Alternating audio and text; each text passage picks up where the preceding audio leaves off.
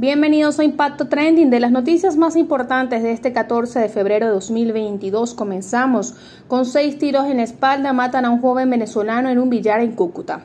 Aseguran que son grupos terroristas. La FAN desactivó seis bombonas explosivas, una de ellas en una escuela de Apure. Más de 1.600 integrantes de la disidencia del ELN están en Venezuela.